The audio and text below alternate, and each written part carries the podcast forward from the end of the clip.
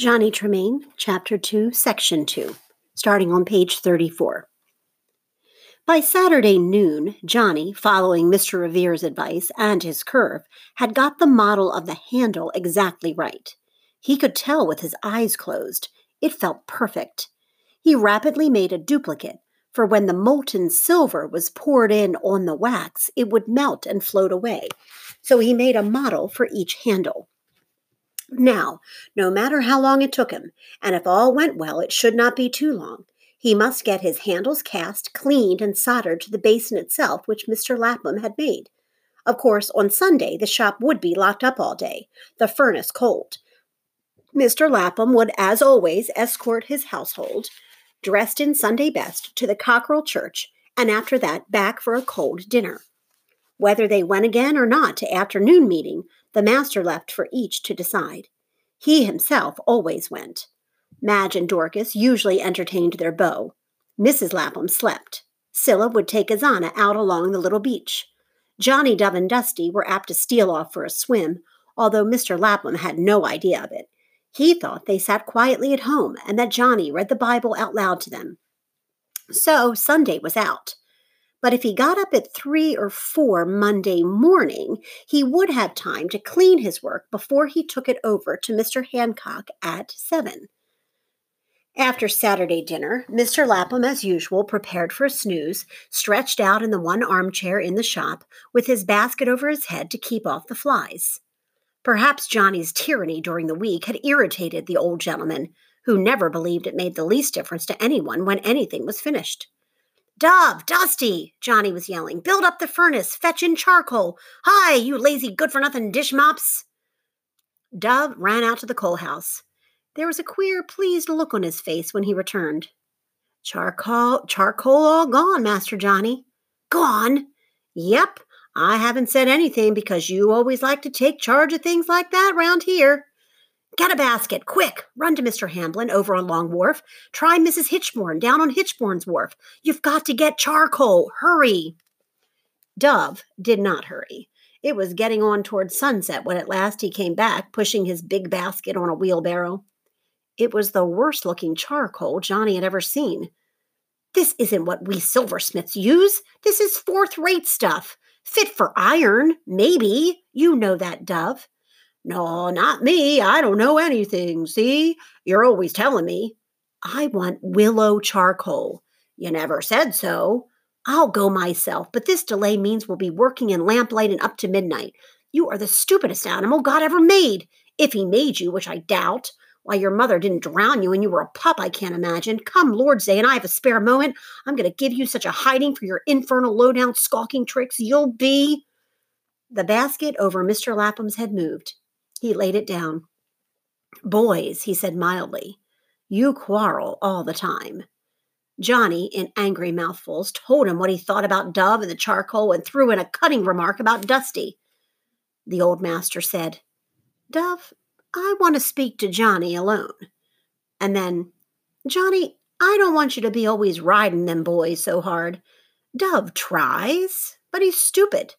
Ain't his fault, is it? If God had wanted him bright, he would have made him that way. We're all poor worms. You're getting above yourself, like I tried to point out to you.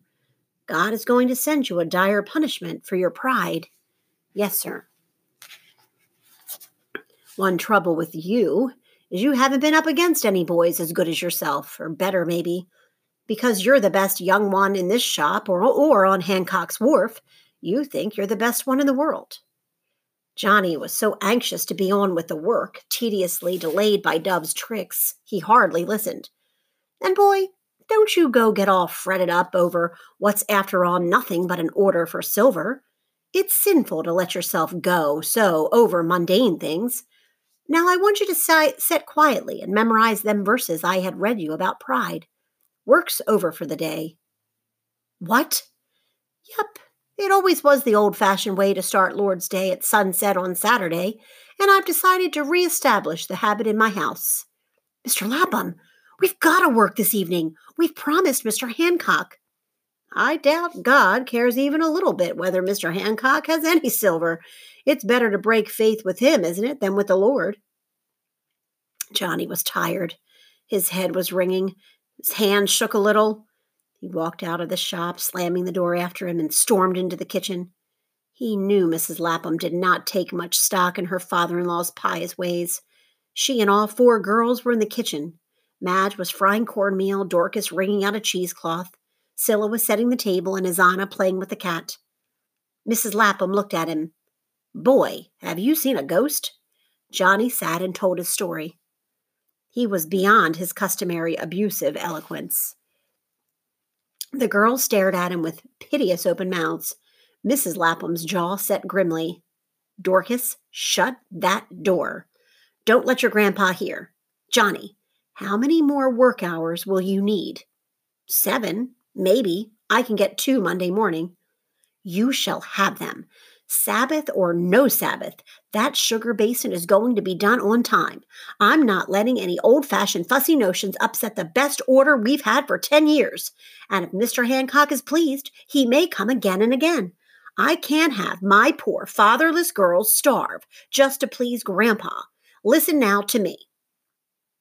Sunday afternoon, Mr. Lapham was not only going to the second service as usual, but there was to be a meeting of the deacons and a cold supper afterward and a prayer service at the pastor's. That's where you get them five hours, Johnny, tomorrow afternoon. Johnny knew that working on the Sabbath was against the law, as well as against all his religious training. He might very well go to the stocks or to hell for it. But when Mrs. Lapham said, Darest to, Johnny, he said, I darest. Not a word to the old gentleman, mind. Not a word. Girls, if you so much as peep, oh no, ma. Dove and Dusty were to be bribed into service by the promise of, of delivering the basin to Mr. Hancock when done. He always gave money to boys who brought things to the house. Mrs. Lapham was breathing hard, but she had the matter well in hand. It was settled. Isannah, she said quietly, you call Grandpa and the boys in for supper. Cilla, run down cellar and fetch cold ale. Her mouth and the folds about it, even her nose and eyes, were like iron. Chapter 2, Section 3, page 40. Sunday afternoon, and the work went forward with never a hitch. Even Dove and Dusty were good and obedient, although Dove was half threatening to tell old Grandpa when he got home. Johnny did not care what his master might say. Only, please God, the basin were done, and Mr. Hancock come again and again with his rich orders. If Mr. Lapham was angry, he could sell Johnny's time to Paul Revere. The four girls, still dressed in their pretty go to meeting frocks, watched him with fascinated, admiring eyes. Their mother sent them out of doors. Did the smoke from the furnace show from the wharf, from Fish Street? Did they hear any comments? Having found for himself the proper willow charcoal, Johnny went quickly ahead with his casting. He set his two wax models in wet sand. The furnace was piping hot. His hands were very sure. He was confident he could do the work, yet inside he was keyed up and jumpy. Mrs. Lapham fussed about him and he ordered her to do simple things. Not the draft yet, Mrs. Lapham. Now get to work with the bellows. Once he even told her to look sharp, and she took it with a humble, Yes, Johnny. Now, Fetch me the crucible. She turned to Dove. Which one does he want, boy? I'll get her down. Dove went to the shelves where the crucibles for melting silver were kept. Johnny did not see Dove standing on a stool, reaching far back and carefully taking out a cracked crucible. Dusty saw him and giggled. He knew the crack in it was so small it was hard even to see. It might stand the heat of the furnace, but the chances were that it would not. That was why Mr. Lapham had put it so far back. Both he and Dove thought it would just about serve Johnny Tremain right. After the insufferable way he had been bossing everybody, if the crucible cave if the crucible cave gave way and the hot silver did spill all over the top of the furnace, it would certainly make Johnny look like a fool after all his fussing. Johnny took the cracked crucible in his trusting hands, put in it silver ingots, set it on top of the furnace. Cilla flew in. Ma, there's a man looking at our chimney. How's he dressed? Seafaring man. No seafaring man ever objected to a little Sabbath breaking, but mind if you see any deacons or constables. The work went on. Isannah sat with the cat in her lap. Johnny's going to hell, she said firmly. Johnny himself thought this was possible. He called to Mrs. Lapham to look sharp and put the old silver turnip watch where he could see it. The silver must be run at a certain speed and be allowed to cool for just so long. Mrs. Lapham was so slavishly eager to help him, he almost felt fond of her. He did not notice Dusty and Dove snickering in a corner. Some of the beeswax he had used for his models had been left too near the furnace. It had melted and run over the floor. Johnny had been taught to clean up as he went along, but today he was in too much of a hurry to bother. Johnny, cried Mrs. Lapham, isn't it time to pour? Look, the silver has melted and begun to wink. It was true. He moved forward delicately, his right hand outstretched. The crucible began to settle. Collapse. The silver was running over the top of the furnace like spilled milk. Johnny jumped toward it, his right hand still outstretched. Something happened. He never knew exactly what. His feet went out from under him. His hand came down on the top of the furnace. The burn was so terrible he at first felt no pain, but stood stupidly looking at his hand. For one second before the metal cooled, the inside of his right hand, from wrist to fingertips, was coated with solid silver. He looked at the back of his hand. It was as always. Then he smelled burned flesh. The room blackened and tipped around him. He heard a roaring in his ears. When he came to, he was stretched out upon the floor. Dorcas was trying to pour brandy down his throat. Mrs. Lapham had plunged the burned hand into a panful of flour and was yelling at Madge to hurry with her bread poultice. He saw Cilla's face. It was literally green. Ma, she said, licking her white lips, shall I run for Dr. Warren? No, no. Oh, wait, I've got to think. I don't want any of them doctors to know we was breaking Sabbath day, and we don't need no doctor for just a burn. Cilla, you run down the wharf and you fetch that old midwife, Gran Hopper. These old women know better than any doctor how to cure things like this. Johnny, how you feel? All right. Hurt yet? Not yet. He knew it would later. Chapter 2, Section 4 Johnny lay in the birth and death room. This was hardly more than a closet with a tiny window off the kitchen, used for storage except in times of sickness. His hand had been done up in a linseed poultice. The smell of the linseed was stifling, and now on the second day the pain had really begun. His arm throbbed to the shoulder. Gran Hopper was in the kitchen, talking to Mrs. Lapham. Mind you keep that poultice wet. Just leave it wrapped up and wet it now and then with lime water. There's more luck than anything else in things like this is.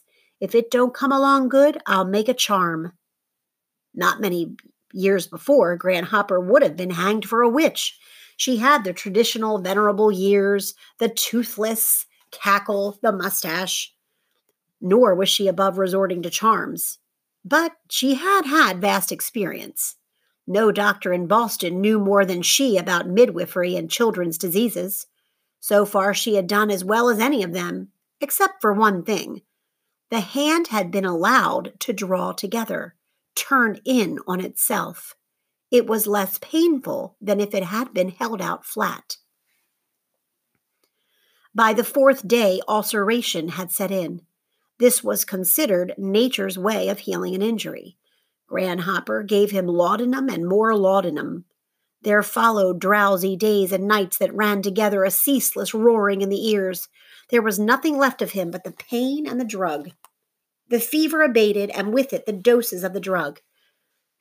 Johnny had not once looked at his hand since he had stood before the furnace and seen it lined with silver. Gran Hopper said on the next day she would unwrap it and see, as she cheerfully put it, quote, what was left. Thus far, the pain and the drug and the fever had dulled his mind. He had not thought about the future, for of what use to anyone was a cripple handed silversmith? But that night, Gran Hopper's words haunted him. Next day, she would see, quote, what was left. He was utterly unprepared for the sight of his hand when finally it was unwrapped and lay in the midwife's aproned lap. Mrs. Lapham, Madge, Dorcas, all had crowded into the little birth and death room. Cilla and Isannah were in the kitchen, too frightened to go near him. My, said Madge, isn't that funny looking? The top part, Johnny, looks all right, although a little narrow, but Johnny, your thumb and palm have grown together. This was true. He bent and twisted his fingers. He could not get the thumb to meet the forefinger. Such a hand was completely useless. For the first time, he faced the fact that his hand was crippled. Oh, let me see. Dorcas was leaning over him. She gave her most elegant little screech of horror, just like a great lady who has seen a mouse. My, said Mrs. Lapham, that's worse than anything I had imagined. Now, isn't that a shame? Bright boy like Johnny just ruined. No more good than a horse with sprung knees. Johnny did not stay to hear more. That morning he had dressed, with Mrs. Lapham's competent help, for the first time. He got up, stood facing them stiffly, his bad hand jammed into his breeches pocket. I'm going out, he said thickly. Cilla and Isannah sat close together in a frightened huddle, staring at him, not daring to speak. He said rudely, You should have come in too and seen the fun. Cilla gaped at him, tried to say something, but only swallowed. You two sitting there looking like a couple of fishes. He slammed the door after him. He had always been bad about slamming doors. In the fresh air, he felt better. He pretended not to hear Mrs. Lapham calling him from a window to come right back. All Fish Street could hear when Mrs. Lapham called. He paid no heed. He walked all over Boston, his hand thrust deep in his breeches pocket. Instinctively, he wanted to tire himself out, which was easy in his weakened condition, so he could not think. When he came back, there was something queer about the silence of the kitchen. No one reproved him because he had disobeyed Mrs. Lapham. He knew they had been talking about him. Cilla, for one of the first times in her life, tried to be polite to him. Oh, Johnny, she whispered, I'm sorrier than I was ever sorry before. Isannah said, Is it true, like Ma says, you'll be only good for picking rags? Cilla turned on Isannah. You're crazy. Johnny isn't going to pick rags. But oh, Johnny, it's so awful and I'm so sorry. And Johnny's face went crimson, was crimson. Will you stop talking about it? Isannah went on. Madge says it looks awful. If either of you girls, he stormed, ever mention that I've even got a hand, I'll, I'll just get on a ship and never come back. I'm not going to have you mucking about with your infernal crybaby, oh, how dreadfuls. So he went to the shop. He saw with anger that Dove was sitting at his bench, daring to use his tools. He had not been in the shop for a month. Of course, it should be expected that Dove would use his bench for a little while, just until he was back at it himself. Mr. Lapham had looked up from his work, blinked gently, shook his head, and sighed. Dusty was making a terrific din in one corner. Johnny stood and watched Dove's clumsy work as long as he could in silence. At last he burst out, Dove, don't hold your crimping iron like that. Dove leaned back. His fat, white face grinned up at him with exaggerated innocence. Thank you, Master Johnny. I know I'm not as good as you are. Won't you please to show me just how I should hold my crimping iron? Johnny walked out of the shop by the door leading to the wharf. He'd never show anybody again how to hold a crimping iron. If you can't do, you'd best shut up. He started to slam the door, thought better of it. If you can't do, you better best not slam doors. So he strolled the length of the wharf. There was a big ship in from Jamaica. He idly watched porters rolling barrels of molasses out of its hold. A sailor was trying to sell an old lady a parrot.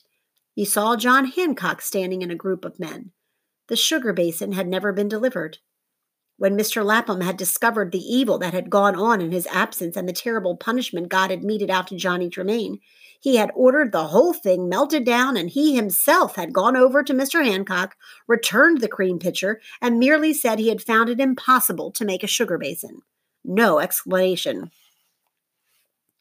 The boy was accustomed to working from 8 to 12, sometimes 14 hours in a day. He had no holidays, no Saturday afternoons.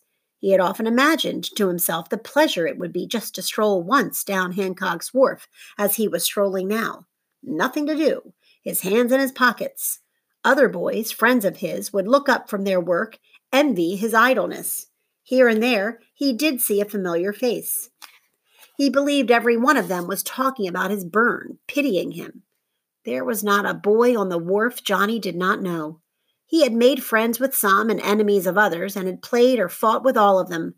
He saw Saw and Dicer packing salt herrings in a tub, Andy, his leather thimble strapped to his palm, sewing a sail, Tom Drinker, the local bully, coopering a barrel. This was Johnny's world, but now he walked through it an alien. They knew what had happened. They did not envy Johnny's idleness. He saw one nudge another. They were whispering about him, daring to pity him. Dicer's master, the herring pickler, yelled some kind remark to him, but Johnny did not answer. Seemingly in one month, he had become a stranger, an outcast on Hancock's Wharf. He was maimed, and they were whole. At the end of the wharf, under the derrick used for unloading the largest ships, he stripped off his clothes and dove into the water. There was not another working boy in Boston who was out swimming in the middle of the afternoon. Only once or twice in a summer, on days of unendurable heat, teachers dismissed schools, masters closed shops, and their boys ran down to the wharves to swim. Sometimes, like Mr. Lapham's boys, they swam secretly, silently on Sunday afternoon but usually only after dusk had fallen and the day's work was over. Johnny dove and swam, but it was curious to be alone. He did not like the feeling of being thus cut off from his normal life. Yet one thing gave him great pleasure. Once in the water, his bad hand was as good as the other. Swimming, he could forget it.